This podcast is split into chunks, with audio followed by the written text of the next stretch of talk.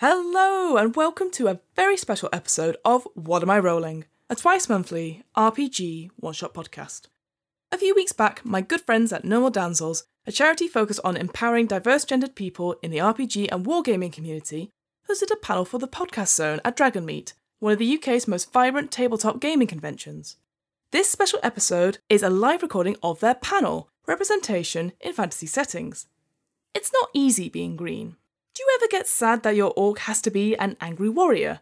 Aren't you ready for a soft orc librarian? We know that changing up the rules of fantasy creates some of our best characters. Learn to use this power for good, challenge stereotypes, and use diversity to make better settings and better games. This panel was hosted by No More Damsels co founder Sarah Pipkin and features a great lineup of guests, including Kate Madison from Chaotic Neutral Games, Chris Hislop from Adventurers Wanted, Anil Gudgamar from Rusty Quill, and Naomi Clark from Power Word Roll and No More Damsels. I will link to all the guests' work and their social media accounts on the What Am I Rolling website and in this episode's show notes. No More Damsels also made a recommended fantasy reading list of 13 authors who are redefining the fantasy genre. You can find this list and find out more about No More Damsels on their website. That's www.nomoredamselsrpg.org. And with all that out of the way, let's get to the panel. And remember, adventurers need not apply. So, thank you for coming to this representation in fantasy uh, panel. My name is Sarah Pipkin. Um, I use she, her pronouns, and I am the secretary and co founder of No More Damsels, an organization uh, focused on um, bringing um, gender diversity to the RPG world. So, we're really happy to be here. We're really excited to see you all. Um, we've got four lovely panelists. If you could please introduce yourselves, uh, starting with Kate. Okay, hi everyone. I am Kate Madison. I am a producer, director, actor. Um, I'm here representing Chaotic Neutral Games that I am a part of. They're right there. Um, and uh, uh, we do a live streamed D&D game on Twitch every Friday at 8 p.m. Sorry, I'm self-promoting now. Uh, and, uh, and I also made uh, various fantasy projects, uh, including a web series called Ren, the Girl with a Mark, which you should all go watch. Yeah. Lovely. oh, she, he. No, she. That's a new one. Okay. Sorry, I'm not used to using those. Uh, hi, my name's Anil Gudigamur. I use he, him pronouns. Uh, I am the Chief Communications Officer and Community Manager for Rusty Quill, a podcasting network that puts out three shows uh, on a weekly basis, although uh, seasons depending. We've got an actual play Pathfinder podcast called the Rusty Quill Gaming Podcast, horror anthology show, The Magnus Archives, and a sci-fi improv comedy show called Stellar Firma. Hi, I am Naomi. I use she, her pronouns. Uh, I'm the other half of the uh, No More Damsels experience. Uh, my job is to do all the handshaking, and Sarah does all the work. Uh, the other hat that I wear is I'm on the Power Word Roll podcast, which is like an edited radio play version of a D&D actual play podcast for people who don't have four hours. Um, and I'll hand over to you. Uh, I'm Chris. I use he and they pronouns. Uh, I'm the co creative producer of Adventurers Wanted. We stream a whole bunch of stuff, but uh, at the moment, the big one is we stream Agents of the Nine Hells at twitch.tv slash D&D. Hooray! Excellent. Thank you. So, just a quick note about how this is going to work in terms of format. Uh, we're going to talk for about 45 minutes, uh, just about representation, and we'll try to leave some time at the end for questions. We do have to be out of here at six o'clock, so it's going to be a bit fast. Um, so, for you guys, we're just going to start off with a really broad one. Um, so, why why does representation matter to you? Um, if anyone wants to start that off. It doesn't have to start with me. okay, I'm going to start because I've got a loud voice and I'm here. Uh, I have had experiences where I've been sat at a table and someone said, "Oh, you're playing a female character. They can't own a business. Um, their husband can own a business." And I'm like, "Cool, it's vampire. I can control people with my face, um, and it's set in the modern day." They're like, "Yes, but you were born in like the 1800s." I'm like, "Cool, so I've had 200 years to get onto it." and so it's having these experiences that makes me think, wow, there's just like there's so many great people that I deal with on a day-to-day basis, and there's so many wonderful role players out there of like various breeds and creeds, and we just so often I, I feel like I, I hit a wall at a public game or something where I'm like, I've sat down at the wrong table. And I, I would like for a lot of new role players and people coming into the community to not have that this is the wrong table experience. So for me, it's it's kind of opening up those doors and making sure that we're bringing people in and making sure that that first experience is always, wow, I want to do this again, not, I don't think I'll come back here. So it, it's kind of aggressively making that experience for other people is kind of why I do it. Um, do you want to take over? Uh, sure. Um, for me, representation matters in terms of the stories that people tell and the stories that can be told and the stories that we hear. Because more often than not, we get the same the same stories and the same tropes trotted out over and over again by the same uh, by the same kinds of creators. So, greater representation and greater diversity in the narrative world uh, allows us to hear stories that we wouldn't otherwise. Allows us to understand different perspectives and actually revel in the richness uh, of those stories. Uh, and it's something new. Uh, Yeah. yeah. Um, I I find it really interesting as a creator um, how um, I have to monitor my own uh, representation, if not my own representation, but what I represent, um, because um, I think it's very you know in a way very natural for us to to focus on ourselves. So as I when I write, I often write female leads or whatever uh, and things. So I can totally understand how it can be very difficult to write representation that isn't you. Um, and so I've been very conscious of it um, in the last sort of uh, couple of years of, of trying to to write stuff that isn't the world I know. And, And, I think that we miss out on a lot of flavour and a lot Yeah. of uh, a lot of interest and a lot of really complex, interesting stories. Yeah. Because uh, as content creators, we have that opportunity. Um, unlike a lot of big area studios and things where it's all controlled by by large companies and things, we have a personal responsibility and an ability to do that. Yeah, absolutely. And um, because I work in fantasy a lot, it's very easy to stick with that same trope of uh, the European fantasy thing. And so, uh, and looking at how how do you sort of like diversify from that um, without feeling like it just is oh we we need someone of color and you know something like that. So trying to do it in a natural way uh, is very interesting at the moment for for me as a personal thing. Interesting mentioning big companies because my experience is a not a recently transgender DM is the best way to put it. Like it's only been less than a year for me, and um, finding my own place in that, which has been difficult enough as it is in my life, let alone in my DMing. Um, then also finding in conversations with larger companies that it's not on their mind. That you go in and say, "Hey, we've been working with." Players and consultants on uh, trans awareness and positivity, and the response isn't, "Oh, we don't care." The response is, "That's great what what is that? Like, it's, it's, it seems like a lot of the main language around this, when used, is this is great. We support this one hundred percent, and you go, cool. Where are the people?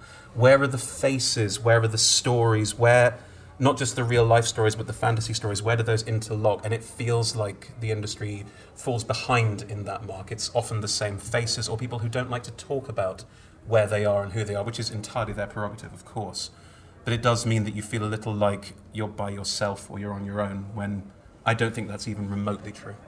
And the possibility of making stories so that somebody else can say, "Oh, that's me." Yeah. I think Very really important powerful. as well. It is Yeah. indeed. Um, so, because we are, everyone on this panel is in one way or another involved with content creation, um, especially Kate, um, as you've got the podcast, or sorry, you've got the stream and the and the web series. So, how has being a minority voice in the RPG community influenced the content choices that you are making? Um, I think for me, I I think I have been particularly lucky uh, in the sense that, and possibly because I've only got involved in um, like friend games, home games, um, and an online game that has been very inclusive to to all uh, to all of that. I mean, it was stated from the start when Simon brought me on board that. th- This is what this game is, and you know, do you have a problem with any of this? Because this is going to come up. Um, and I think um, so yeah, having not joined sort of public games and had those experiences at a table, I, I feel very lucky that I haven't had any real negative um, things. I mean, I'm part of it, you know, chaotic neutral. We currently have three female players and one male player. Um, so we're actually more female than, than male in that sense. So there's no minority, minorities there. Uh, lots of the characters um, are gay or bi um, and things, and it's all just um, yeah, it feel, feels very good in that sense. I think uh, with the web series, um, it's a bit more traditional at the moment. We've started, but as I said, this is the same thing that I've been looking at. How do we, um, you know, diversify more, make sure we're representing um, everybody and that sort of thing. And Go you have a main female lead as well. Yes. So that was obviously a choice. So Yeah, uh, yeah, and I think um, I, again, I, I think because I'm writing it, I think you know when the idea first came, this is often how I write things. I'm like, I could maybe play that, and then I decide not to, and I cast someone who's better and younger than me. Um, but but you know that that sort of is often where it sort of comes from, and and that sort of I, I guess I feel I can. Um, you know, relate more It is that thing. Uh, so, so I, yeah, I write to what I sort of know. Um, but again, we try and balance it. But even then, I mean, we, even with Ren, we sort of look at it and go, there's not actually that many female parts in this. Like, there's a female lead, but and she has a friend, but does the friend really say much? And you know, so it's it's so easy to to miss those things as well, and not realizing uh, realize how um, the the sort of way of things, the, the way things have been done, and the stories that you have, uh, ha- sort of influence how you proceed in in things, um, which is yeah is really interesting sort of stuff. But um, yeah, for me personally, I, I feel very lucky that I have not yet been involved in any games where I'm like, oh, this is this is not fun. So We yeah. want to really put the. Um, we made a decision recently to go. We are going to present more non-binary NPCs in particular, non-binary and trans NPCs.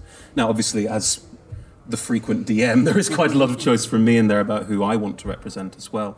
But we're very lucky in that having more trans non-binary players as well means that we have a world where something that often feels excluded or overlooked becomes a sort of major part of how our stories work and finding tropes within that that don't fall into some of the more awkward trans non-binary um, tropes archetypes is incredibly difficult. And um, speaking to other players and them going oh i was thinking something in this direction and saying as a dm i think you might be falling into some negative stereotyping there is a very tricky part of how all this fits together especially within my gender and a lot of how that comes about.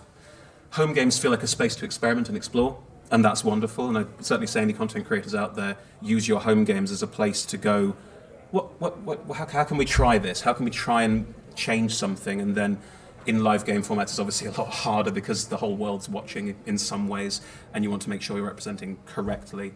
We have a policy of that players in live games shouldn't really be playing outside of their own gender parameters on a certain level to be able to present what they know and understand unless they've been experimenting in home games or they have spent a lot of time researching or speaking to friends to make sure that we're not just turning up and going this character's now trans. Why? I don't know.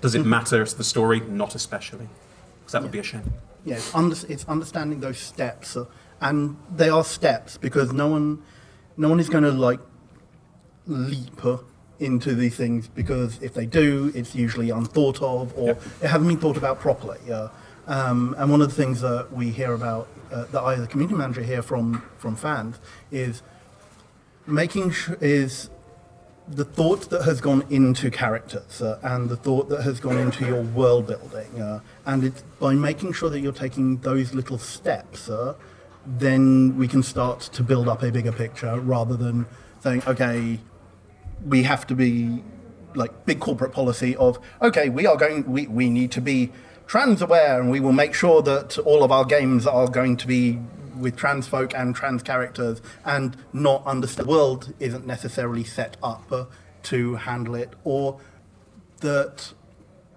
their It's that more- their systems aren't there to handle it. it's more it. work than just going we're going to do it Yeah. tick it's we're going to do it now we need to research look up make sure we're speaking to people yeah it's a big difference We've ticked that box, right? That's done. What's the next category of person we have to deal with? Uh, Um, for me, as a creator, uh, I've made quite a few different characters on our podcast because we've done a little bit of series and bits of this and that. Um, when I make a character, I'm trying to think, okay, well, what's the story I'm trying to tell, and what's a story that's maybe not being told? So uh, I quite like playing like older characters because you don't see a lot of young characters, especially in podcasts. Like I love playing grandmothers, very fun, very fun. Um, but also I, I like playing queer characters. Um, as a young queer female, I feel like uh, playing a young uh, queer female who is in a loving relationship who gets the happy ending is very important to me personally. Uh, like I, I I like playing characters where my gender or my sexuality is not the impetus for another character to, to move on. Like their death does not then mean that the plot can move on without me. Uh, so I feel like making those like important, like really positive stories, uh, kind of feels very important to me because that's not something that I get to see very often. Yeah. Um, By making yeah, you, t- you turn you turn this you turn you attempt to turn neg- negative stereotypes into positive stories Yeah. and avoid things like the bury your gays trope. Yeah, so for me, uh, we took bury your gays trope, and I started with a a queer couple, uh, of which I was one part, and my partner um, was uh, had died, and so I was like, okay, well, I don't want to do bury your gays, so I'm going to go to the underworld and get their soul and bring them back, so that we can have that happy reunion. Because I'm not having bury your gays in this podcast. Like that is the thing that I've set for myself. I uh, no, you Yes. touched a bit on avoiding sort of just ticking off boxes. So, what would you think would be the fir- important first steps in creating more diverse worlds? There's two there's two aspects to this. There's one if you're coming from the uh, from the perspective of the underrepresented the, the underrepresented parties, uh, and if you're coming from that if you're coming from that perspective, then the steps are work out the stories that you work out the stories you want to tell, uh, um, and sorry, it, it's it's a little bit difficult to to try and to try and put it. It's because there is a danger of um, the, by saying that you've got to put in the work in order to in order to get the doors open and things like that. I, I want to avoid the line of well you are the you are the minority and therefore you have to put in the work in order to do that because that's that's definitely not the thing. But it's a case of making your point and making it loudly and making it clear and making it so that uh, um, you can show uh, you can show that you that your stories are as good as everybody else's, and so you find like-minded people. Uh, you you find a way to um, to write uh, to write those and. The the thing is, like, it is easier these days to make a. It's easier than it has ever been to make a podcast. Uh, it, the first steps uh, into that world are actually much simpler than they have been. Obviously, there are barriers to entry, and there are lots of barriers of entry to, depending on like socioeconomic uh, factors and things like that. But there are ways, and probably a little bit too much to go into um, in detail here. But one of the things Rusty Quill wants to work on, particularly in the next year, is lowering those barriers to entry uh, and finding ways to lift people up. Uh, and this comes back to the if you have a platform or if you are of the majority represented um, uh, uh, viewpoint or, or uh, faction, you examine your on, you examine your biases. You examine a lot. You, you sit down and say, okay, most biases are unconscious. Where are mine? What am I writing, and why am I writing it? And if if I am not if I am not looking to make a diverse world, is that a conscious decision or an unconscious decision? Because there are there are stories that can be told with conscious if you have if you have made that decision consciously and are looking at it in a well thought out voice so that if somebody does push against you you can say okay this is the reason why and i have actual reasons for it uh, most of the most of the content that we see is often unconscious bias uh, for underrepresentation uh, and then I mean that like so you examine your biases. You also get people in. There are lots and lots of people you can talk to uh, who will have the viewpoints, uh, who will have differing viewpoints, and can challenge you. Understand that being challenged is not a drawback. Uh, It is not a down point. Do you? You need to be able to see these. You need to be able to see these uh, other viewpoints in order to be, in order to properly understand, and in order to properly show that you have thought about a the stories that you are telling and the world that you are building. Sorry, a bit rambly there, but I was going to talk about um, unconscious bias is fascinating because it's unconscious bias is a double-edged sword. It's not just um, it's not just straight cis white men hmm. that are making unconscious biases. The, the world is full of unconscious hmm. biases, even within smaller communities and especially within underrepresented communities as well. It is super important every step of the way to try and not only open up to the idea that people are trying to come in and support, even if they are terrible at it. Hmm. I know that sounds a bit counterintuitive, but players who want to learn about pronoun usage, players who want to understand about it. I've had wonderful success in home games and in live games of players going, I don't, okay, I don't know what I'm doing. Everyone go, okay, that's that's fine. We'll talk it through. We'll talk through pronoun usage. We'll talk through how you can correct yourself if there are mistakes, because mistakes happen. I mean, that's misgendering is a particularly bad one in um, trans communities because it can raise all of the previous misgendering you've ever experienced It's a particularly bad example, not bad example, bad situation.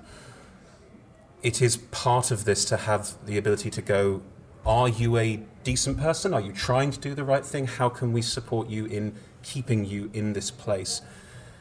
I think that's a really big part of it. There is an assumption of unconscious bias being negative or aggressive when it mm. might just be unconscious, and the ability to then criticize, as you say, and if the person can take criticism and Yeah. work with it is when you see those small changes. I've got a couple of players where you've seen small changes over six months, and it's just lovely. Just someone going, you realize someone's been using the correct pronouns all day, and go, oh, yeah. there was no correction today, and you've worked and you've tried, and you, you will get it wrong sometimes, but you've worked, and the work is the important thing. yeah, the, ed- the educational aspect Yeah. of it and understanding that it is a matter of education in the sense of we see a lot of we see a lot of unnuanced talk uh, around diversity and representation and things platforms like Twitter and, and such are not are not great at showing uh, uh, at, at showing nuances, particularly when you have got very heated issues uh, that it is easier to jump on and say and attack somebody for, and for being, as you say, un, for, for these unconscious biases where the un, where it is unconscious and not just I am being willfully. Um, Unpleasant. I'm willfully unpleasant. I'm being willfully bigoted and willfully erasive. Uh, um, there is a space between I just don't know and I am setting out to hurt somebody. Uh, Yes. And we have to understand that in that space is where the education lies and where people can change. Uh, Was it me? I yeah no I I uh yeah no, no, no. So uh, I don't have I- anything much to add. Is the, that was a lot of good stuff. Um, I think what it comes down to is a conscious effort to be inclusive and challenging conception. So uh, something we can all do in our games. Uh, one of the NMD things we say is diverse guards. Uh, we see guards in buildings all the time. Do- does it have to be the same template guy that we just peeled out of the, the thing and slapped him on? It could be anybody, you know. Uh, it can be NPCs. Just remembering to add a little bit of flavour, a little bit of addi- addition. Uh, you're going to get it wrong sometimes, but if you keep doing it, you'll get better habits. And then the other thing is making sure that we're reading diverse source materials. There is not just like um, Lord of the Rings. like there- there's a lot of dudes in that book. Um, you know, like uh, there's lots of things. Uh, I'd like to highlight Sarah, our lovely uh, librarian, has made a diverse reading list that we are going to be posting on our website of like lots of different fantasy settings uh, that have got much better, interesting backgrounds. I'm sorry, I'm saying that she also does love Lord of the Rings. She might shoot me. Um, Maybe. So yeah, A little bit. a little bit. She Just a little it. bit. So yeah. Yeah, and understanding that you don't necessarily have to do a lot of work in order to go and find those source material. But uh, most cultures have produced the same have produced the same materials uh, Yeah. throughout their literary history. Uh, I mean, from from my perspective, you don't exactly see a lot of Indians in sci-fi, or uh, and yet. Bollywood has produced sci-fi films. there are fantasy films in, in Bollywood culture. You just have to go and look for them. Uh, And also, there's lots of um, there's plenty of like e- the equivalent of a BuzzFeed list. Yeah. Like Yeah. there are plenty of lists out there on the internet where you're like, "Hi, I'd like to reduce this. I'd like to reduce this, please. I'd like to. I'd like to investigate this." I, I don't know what the word was I was looking for. There. Uh, and people will say, "Here, here's a list of ten things that we recommend." Or, I mean, as always with looking for underrepresented voices online, look outside of traditional media. We have a wonderful tool. We, you know, Twitter is sometimes a very difficult place, undeniably, but in the same vein, people, anyone can tweet, which means you get very varied voices in there, which actually can be very useful when you're looking for ways to talk about or present certain characters. Blogs are more useful than the New York Times. Yeah. Um, uh, Reddit AMAs are incredible for going, I know nothing about X topic. The- Here's a great starting point, especially you can take part in the AMA as well, but not everyone's a Redditor. so. Yeah, Reddit Reddit is actually a really good tool for looking at um, underrepresented voices. Admittedly, we all know that a lot of Reddit is Oh, yeah. not exactly waters that you wish to uh, go swimming in, An but uh, garbage fire, I think is what the words they were looking for. yes, uh, but there but there are good points. There Yes. are good subreddits, and there are good um, there are good people talking about these sorts of topics uh, on uh, on Reddit. Uh, That's why AMAs are particularly great. AMAs are fantastic because, yes, you'll get people asking questions, they just get ignored.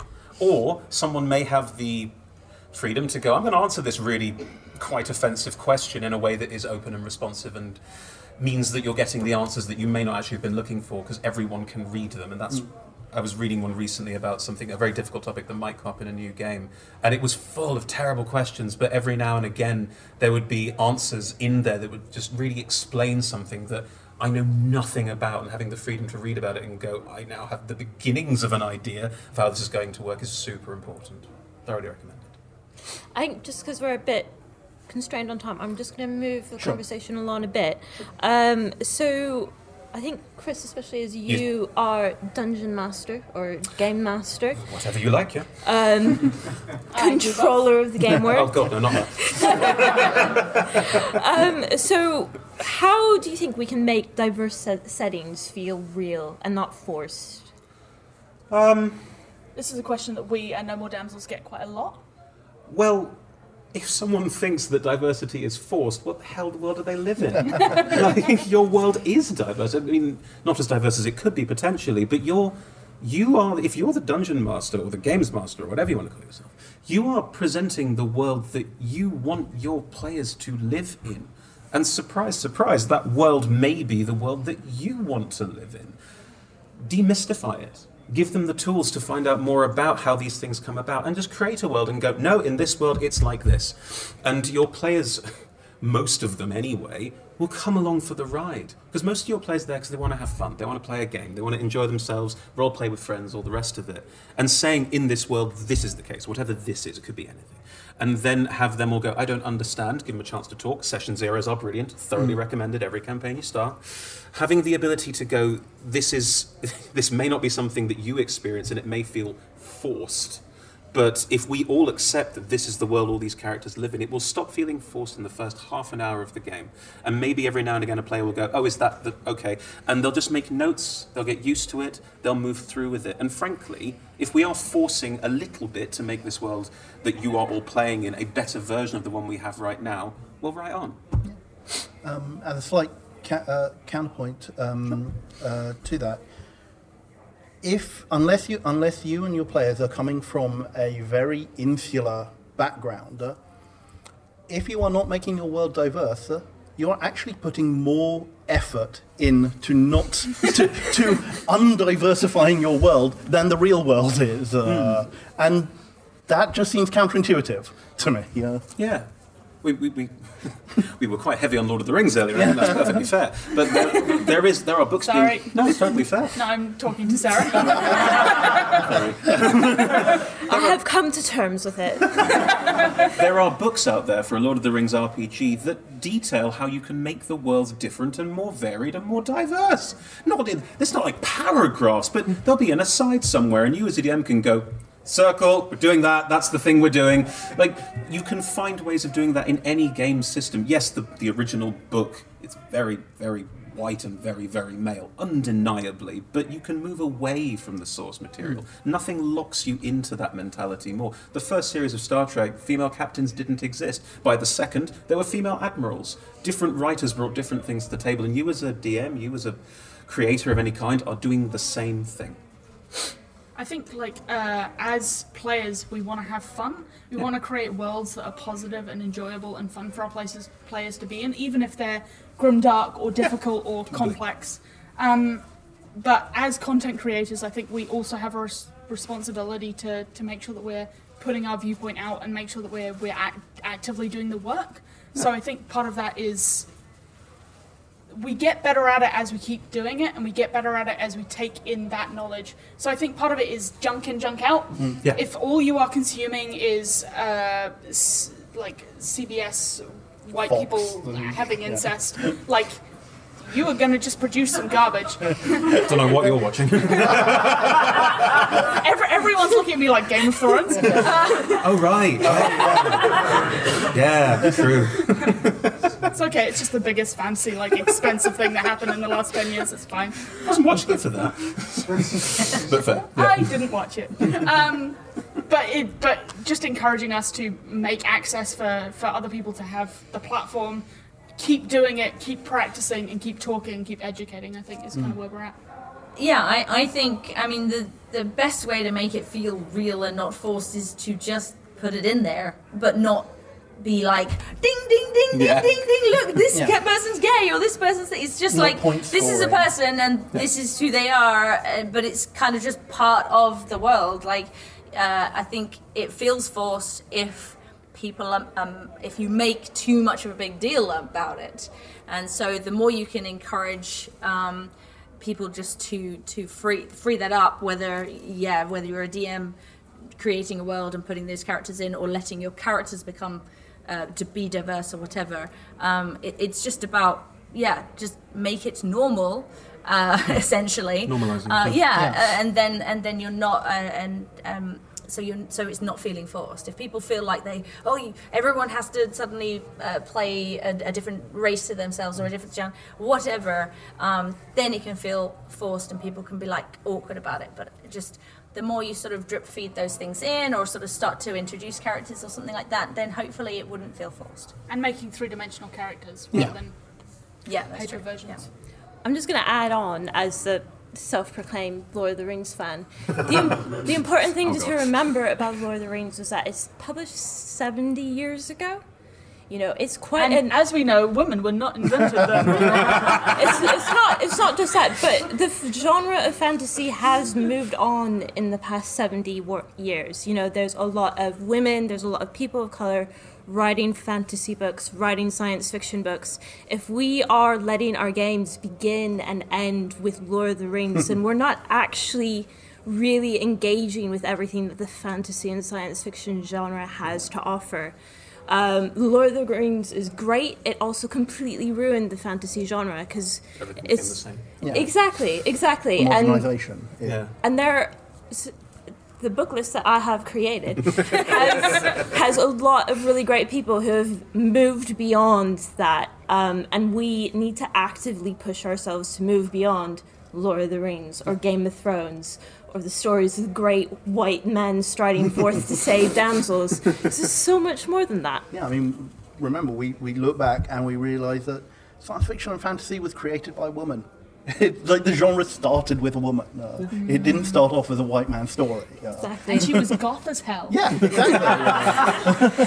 Um, quick thought on this while we're here, because I reckon some people in this room are also content creators, and that's fantastic. And the more the merrier. As I say, podcasts are now multifarious, and there's loads, and the more Twitch streams of podcasts there are, the better. There's a really important point there on representation, which is if we aren't the people to do this, no one else will have the ability to do this. Like, um, uh, I, I, I don't know how to do this being sounding immodest. Um, I'm openly trans. We stream on the D and D channel. I think I'm the only one. And when we talk about that, I do get feedback and fans going, "Finally, someone who's like me. Finally, someone who can talk about these things." And that doesn't. The idea of that being a pedestal is ludicrous. It's the idea of going, "No, it's just representative. Here's a here's a person. Oh, it feels like you. Good." Now you, if you feel like doing it too, do it as well. The thing that makes me really sad more than anything else is that uh, there's an awareness, especially within uh, streaming, that there are people who are similar to myself who aren't open about it because they're worried about what people will think and they're worried about their audience and they're worried about who will go in there. If that's a personal choice, that's a personal choice. That's exactly the way safeguarding mechanisms work in your life and very, very important. I think the more open we can be, where possible, where safe, it is important to be so just to Make it show easier. people, make it easier, Yeah. show people that this is not a space where you have to be scared of who you are. Um, I think following along the same sort of theme, um, Naomi. Uh, so how do how would you encourage others to create and take part in more diverse fantasy worlds? Cool. Um, so I run a lot of games. Um, I run at clubs quite often, and I quite often end up with tables of all women because I am one of the few female GMs at my club. And it's it, what we try and do is we try and uh, bring more dudes into the space to be like, hey, look at all these great female role players hanging out and making great characters. You could have them at your table. Look at look at the safeguards that we use. You can have these. So we have X cards, which are around. You can pick one up. Uh, they're really easy to use, and it just says, "Hey, the players at this table are much more important than the game that we're playing, and that is always the way that it's going to be." And so we we try and encourage creating those spaces where people can express themselves and be who they gotta be, and then we encourage uh, as a podcaster and person who creates content, um, setting by example. Uh, try and encourage people to use pronoun circles. Try and encourage people to play more interesting characters and say, "Cool, that is." The third dude you've played in a row. Uh, you want to try a different gender? Just like try being a girl like that is an option that you can do in a home game and say okay so we have lots of options to experiment and try and just get people in the space of normalizing these characters normalizing the ability to make choices. And then when you go out and you see it elsewhere you're like oh no i've already seen that. You know i play with someone who plays a queer character. I play with someone uh, who uh, is trans. I play with someone who uh, is a, really old lady. Like no problem. You know we're seeing this all the time. It gets it makes it a lot easier. We normalize it. Um, and then i think like especially for me part of the deal is we can have guests on our podcast. We should make choices about who those guests are while we can you know? So we we try to have um, trans people we try to have women where we can just because gender diversity is kind of thing that i personally work on. Um, and like we try and make sure that our panels uh, have people who are interesting and who have a viewpoint that is important and often a viewpoint that i don't have. So it's it's kind of making space and then encouraging people to engage with the material in a safe and a fun and a positive way. Yeah, if if if you have a platform, use it to educate as well. Uh, Yeah. You can enc- encourage by showing people that these that these things are out there. Um, so, as uh, from my perspective as a, as community manager, look at look at these sources, find retweet, uh, post uh, repost things on on Facebook. Use your social media. Like all of us are are so much more connected uh, than we were 10, 15, 20 years ago. Uh, that games shouldn't have a problem finding source material, and that you shouldn't that getting that out there shouldn't be more difficult. Barriers to entry, notwithstanding internet access, etc. But taking taking whatever steps you can to use your platform uh, to showcase the works of others who are doing the things that need to be done. Uh, because signal boosting is so so important, uh, and those are small steps that anyone can do. Uh, um, the other thing I will, uh, I will say is also encourage people to look at because if you're looking at traditional pen and paper games, uh, ask people if you're playing video games any RPG which has a character creation uh, option these days will often actually be quite a diverse in terms of skin tone, um, tattoos, ornamentation of like how you look and how you present uh, to the world, and just get people to start thinking about that. Uh, say, if uh, point them to their favorite RPG or something like that. What character creation options are you presented with there? Cool see how we can explore this in an RPG setting. Think about what your character looks like and how your character is presented to the world beyond. I have a plus one sword.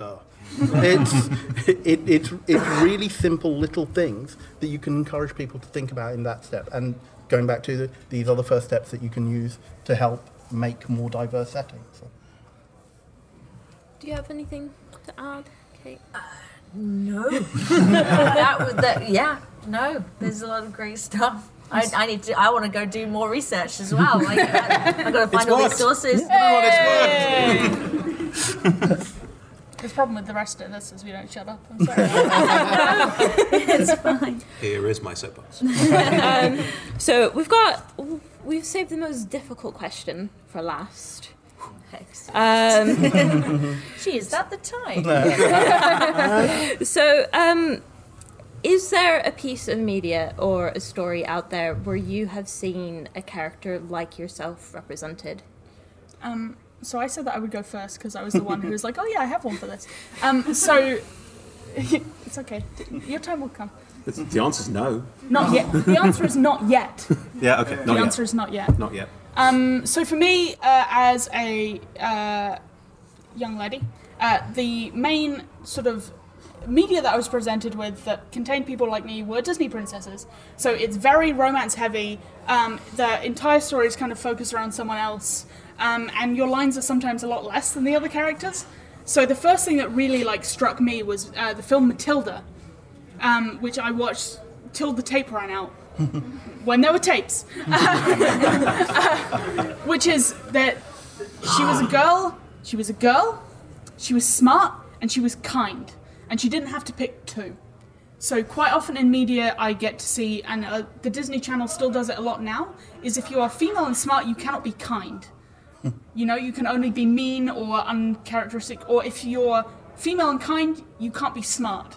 And so for me, as a precocious young child with a big mouth, uh, seeing someone who was able to go out and uh, in a story that's actually really filled with female characters. So there's Miss Honey, who is uh, kind and smart and and also uh, a woman, and then there's the Trunchbull, who is not kind but also smart and a woman. But all of these people, the characters in the story, they have motivations. They are three dimensional. Um, even her mother, who's not a positive character, is three dimensional, and she has dreams that are unrelated to a man's story, essentially. And so I think for me, that was really the first time that I was like, oh, you know, there is a character who is like me but has their own shit going on. Um, though obviously I couldn't say that because I was like six. So. as uh, South Asian, ace, and gay, no. Uh, the, sa- the same answer is not yet. But steps, like I remember watching EastEnders when the first gay kiss uh, on national television was shown, uh, and that having a, a profound effect on teenage me. Uh, um, but similarly, it's uh, actually if, if we're looking at first piece of media that I could point to and say, oh look, there is a brown-skinned person uh, um, represented here. The Josh Kirby covers for the Discworld series, uh, because if you haven't looked at them, they are remarkably representative and remarkably diverse uh, in the way they show the populations of Ankh-Morpork uh, and the disc as a whole. Uh, there are various issues with the storytelling in Discworld and such, but one of the things that Terry Pratchett didn't stint on uh, was allowing Ankh-Morpork to be a very diverse city and showcasing different cultures. Uh, and I think, yeah, looking at a lot of those covers when I was a teenager was, okay, I can see this. I mean, and again, this wasn't a conscious thing, it's like I can see myself, but it was like recognizing it and saying, okay, this is something that I might like because I can see people. Or, Um, what I find interesting about this, because I'm sort of, I'm still trying to think of uh, of uh, a story or whatever that's that and I've I've found, and maybe this is because there isn't there, or there isn't that much, or when I was younger. Um, I've often found myself relating to male characters a lot. So, uh, or, or sort of, you know, like I'm a big fan of Robin Hood and, you know, and all these sort of things. And, and I love movies like Indiana Jones and Back to the Future and stuff. So I find myself sort of relating to those characters even though they are male characters. Um, and um, what, what I find really interesting, again, kind of trying to come from writing and various things and creating, is that you change those characters into female characters and it changes the way you see those characters a lot. And i think the big um, thing that is uh, is difficult at the moment uh, just just talking about gender is yeah how do you like as soon as you change someone's gender uh, the actions that they take are interpreted differently. Um, and how to break that barrier is really difficult because i find it myself. I'm like yeah but as soon as you know okay but if that happened like you know uh, suddenly they're a damsel in distress when uh, but if it was a male character like th- that just shows vulnerability. And so like it's really interesting sort of those sort of things. And um, um, and as I get older, now it's more about like going, oh, all these characters are really young. like, like I still feel like a, such a baby. Um, but um, and so you know, and and but as you yeah, as you get older, it just becomes about families and motherhood and whatever. And I'm not married and don't have kids, and so I'm like, where do I stand? Because like I'm. I, I'm not that young teenage, you know, person. Uh, so who's representing sort of me? That sort of like adult child. I'm, I'm wondering because a lot of a lot of tropes will then start forcing you: Are you maiden, mother, or crone? Yeah, and, yeah, and yeah. that's a really horrible trope Absolutely. to to, to be to be forced down. yeah, yeah. Um, I really like uh, Noelle Stevenson, who makes uh, Nimona and She-Ra. Uh, her rule is this character's a man. What if they were a buff lady instead? because it should have no bearing on the character's actions. No. And it doesn't in the writing. It- No. And also buff ladies. It's funny with rep- it's very hard to say with representation in, in this aspect. Like as a recently transgender father in the age of thirty, no, of course not. But I mean, I, I don't think. I don't think up until recently I would have been able to say that's what I was. Mm. Up until recently, I wouldn't have had the, Yeah. the freedom to go, that's who I am. So finding those characters happens, I think, next. yeah. And as the world changes, our fictional representations of the world change. And it, it is undeniable that over time, fantasy and sci fi has uh, queer coded more as time has gone on, specifically to go. There are gay people, and the early sci-fi fantasy isn't very good at this. And um, Well, apart from queer coding villains. And yeah, we've also queer coding villains. Jafar, please. Um, there is a. I think. I do think. I personally feel anyway that this is the kind of thing that. No, I don't feel represented in anything I've read yet.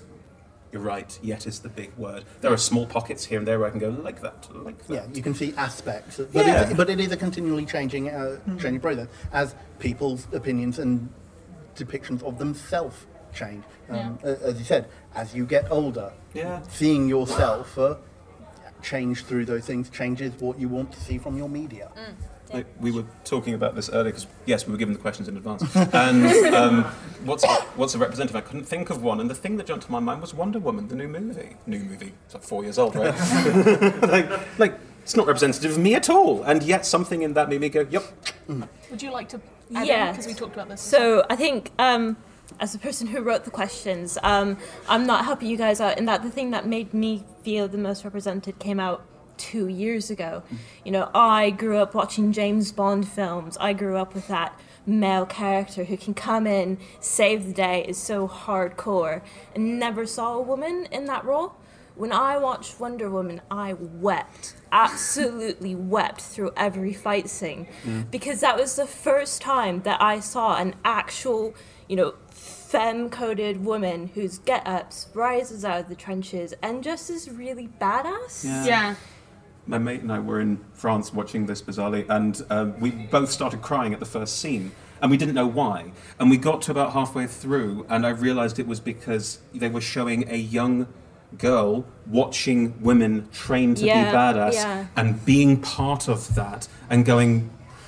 I understand the preview stuff I saw of people on Twitter going, "This is the film for my child," and going, "Yep, I totally understand that. I totally also- feel that." I was just gonna say the the biggest problem with that film I have is is that the Amazons do not. I, I just want them to stay on that island Yeah. and all of those kick-ass women because it's like no, don't move away. This is the best bit. Like I don't need to see all the other stuff and Nazis and whatever else. Just stay on this kick-ass After, island. after the half hour, the beginning half hour, 45 minutes, it just nosedives really yeah, yeah, but like, yeah, to see, I would happily watch a movie all about that. I think that, that, place. it has a place as well, not just as a piece of media, but as like an experience for the people who are in it. So obviously, uh, all those Amazons are like CrossFitters and like athletes and acrobats. I think some were just models though, who then also had to train up for to months be and buff, months and months. and they all just hung out and like trained to be buff with a load of other women. And they were like, "I've never experienced this before. Usually, it's just me, and then people tell me what to eat, and I just got to like hang out and like hit stuff with other women, and it was amazing. and I just I feel like I'd really like that to be an experience that I get to have. hit stuff with other women. I've got a way to go. I'm going to end it in there as we're running out of time. Um, we've got a couple of minutes if anyone has any questions. Oh, so many questions. Uh, th- uh, you in the back, would you? Yes, you.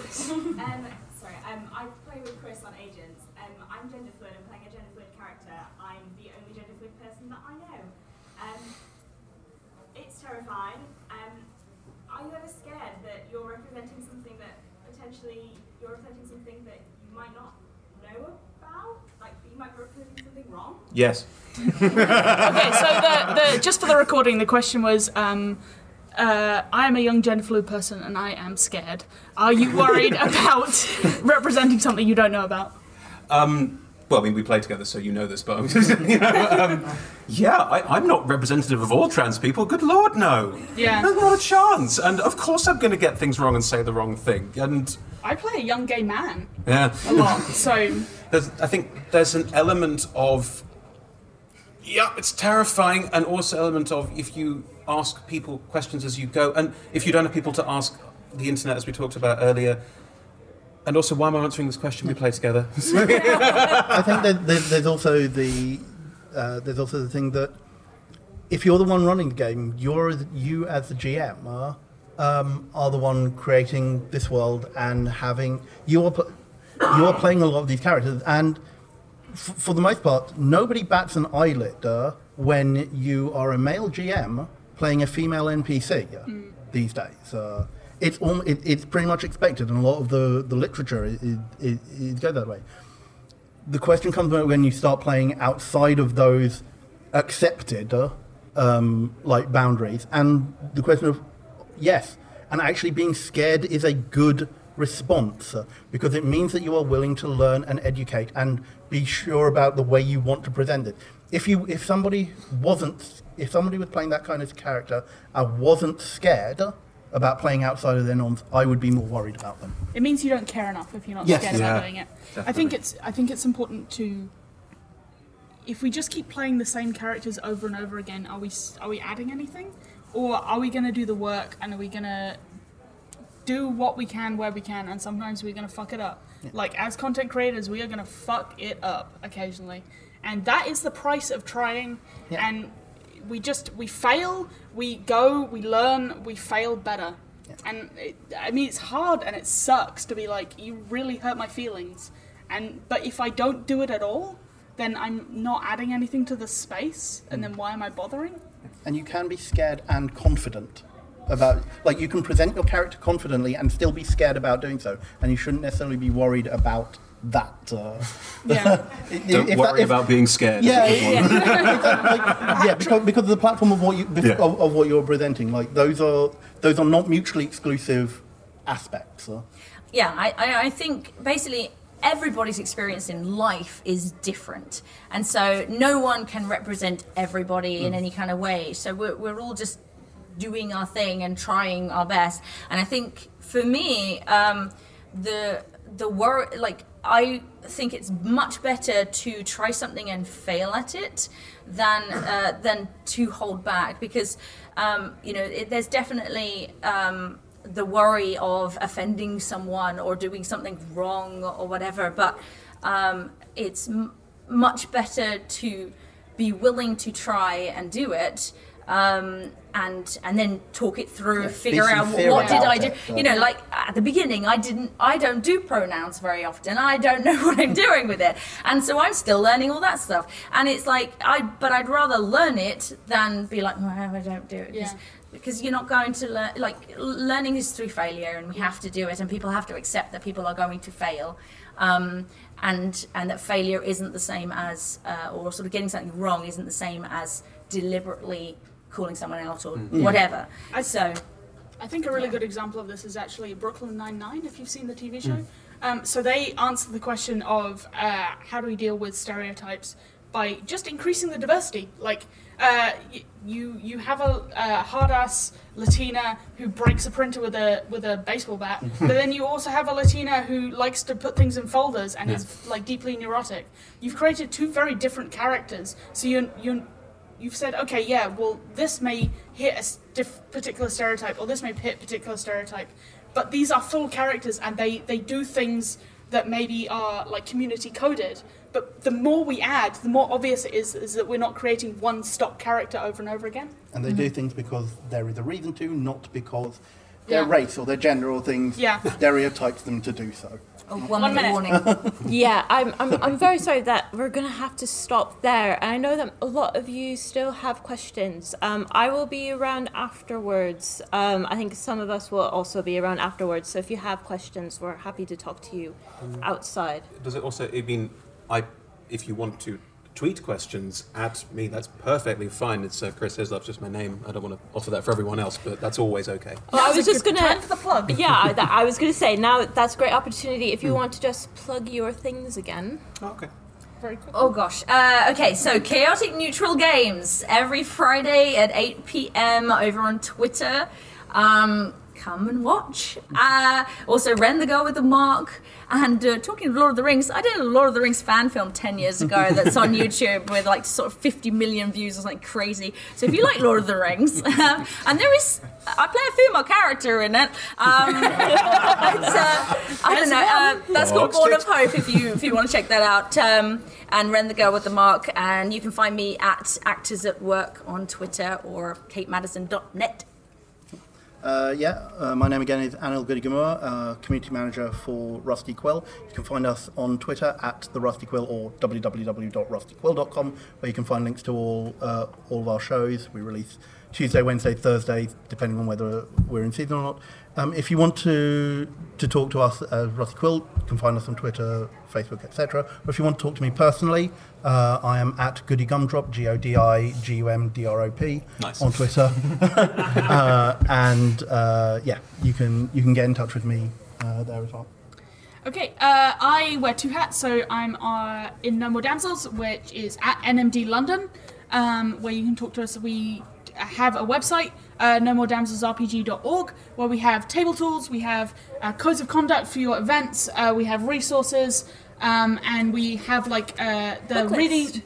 if I didn't say book list, I was getting shot. the book list that Sarah has spent many breathtaking hours putting together. Um, I also wear another hat, which is my Power Word Roll hat.